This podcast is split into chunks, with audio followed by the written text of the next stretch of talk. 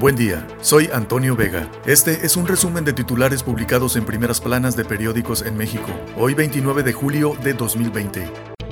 El Universal. Inicia el show Lozoya. No pisará la cárcel. Promete hablar y deberá usar brazalete. Juez da a Fiscalía General de la República seis meses para investigaciones. Pemex perdió dos punto tres millones por minuto. Tiene negro primer semestre de dos mil veinte. Ve golpe a operación si pandemia dura más. México vive la peor crisis y aún no ha tocado fondo, dice Enrique Alfaro Ramírez, gobernador de Jalisco. Critica la estrategia del gobierno federal contra la epidemia. Ha sido fallida, asegura. La cuatro T gasta setenta millones de pesos en escuela de béisbol. La Jornada. Revelaré la trama que maquinó el poder, dice Lozoya. Acepta cargos que le imputa la Fiscalía General de la República. Registra nuevo récord la deuda total de Pemex. Suma dos billones cuatrocientos sesenta y un mil millones de pesos al cierre de junio. Acumula la petrolera pérdidas en siete trimestres consecutivos. AMLO ofreció Altos Hornos de México devolver doscientos millones de dólares por el caso Agronitrogenados. Reforma. Mandarían a Lozoya del hospital a su casa. Colocarán brazalete al exdirector de Pemex, no pisaría la cárcel. Fiscalía General de la República no pide fianza ni prisión preventiva.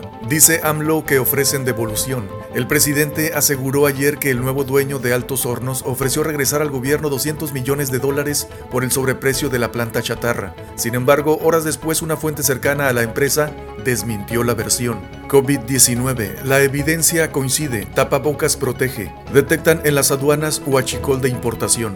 Milenio. Lozoya justifica sus actos por presiones del poder. Morena. Por dieciséis mil millones de pesos con el fin de cinco fideicomisos. Excelsior. Le ponen brazalete a Emilio Lozoya. En su primera audiencia por el caso Agronitrogenados, el exdirector de Pemex se declaró no culpable y denunció haber sido intimidado y presionado. Este juicio ayudará a desterrar corrupción, dice AMLO. Pemex se hunde al perder seiscientos seis mil millones este año, el peor resultado en los últimos años. Hoy votan reforma polémica a la ley de adquisiciones, periodo extra en el Congreso de la Unión. El Heraldo. Ofrecen a la cuatro T devolver doscientos millones de dólares por agronitrogenados. El presidente López Obrador afirma que se recuperará ese dinero de la planta que compró el exdirector de Pemex. La Razón de México. Juez vincula a proceso a Lozoya por lavado. Gobierno no ve daños mayores por Hanna. Afirma el presidente que fueron pocas las afectaciones por la tormenta. Tamaulipas y Nuevo León solicitan declaratoria de emergencia. Logra extra la cuatro T para eliminar cinco fideicomisos y ajustar compras. Morena alcanza mayoría para discutir hoy prioridades del Ejecutivo. AMLO, iniciativa privada. Del nos patea al sumamos esfuerzos y recursos. El presidente se reúne en Palacio Nacional con integrantes del Consejo Mexicano de Negocios. Abordan salidas del COVID diecinueve. Coparmex respalda dichos de diez Morodo sobre falta de consensos. Crisis lleva a la quiebra a ciento cincuenta mil mininegocios. También cierran cincuenta mil locales en mercados. El Financiero. Vinculan a proceso a Lozoya. Libra la cárcel. Encuesta. Divide este caso a la opinión pública. Pregunta. ¿Cómo ve la extradición de Emilio Lozoya a México?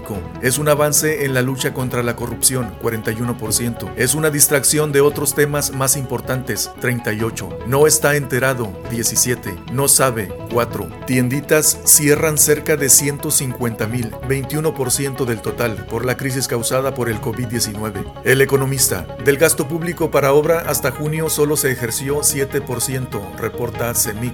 El Sol de México. No pisará la cárcel y delatará más nombres, declara exdirector de Pemex. La Iglesia Iglesia y Provida presionan a la Corte. Revive polémica por aborto. El Vaticano externó al Ejecutivo su preocupación por la sentencia que hoy se votará para despenalizar el aborto en Veracruz y que inicia una nueva ola de revisión del tema. Eje Central. Empata juicio a Emilio Lozoya con campañas electorales. La Fiscalía General de la República pidió una ampliación de la investigación por seis meses para allegarse pruebas.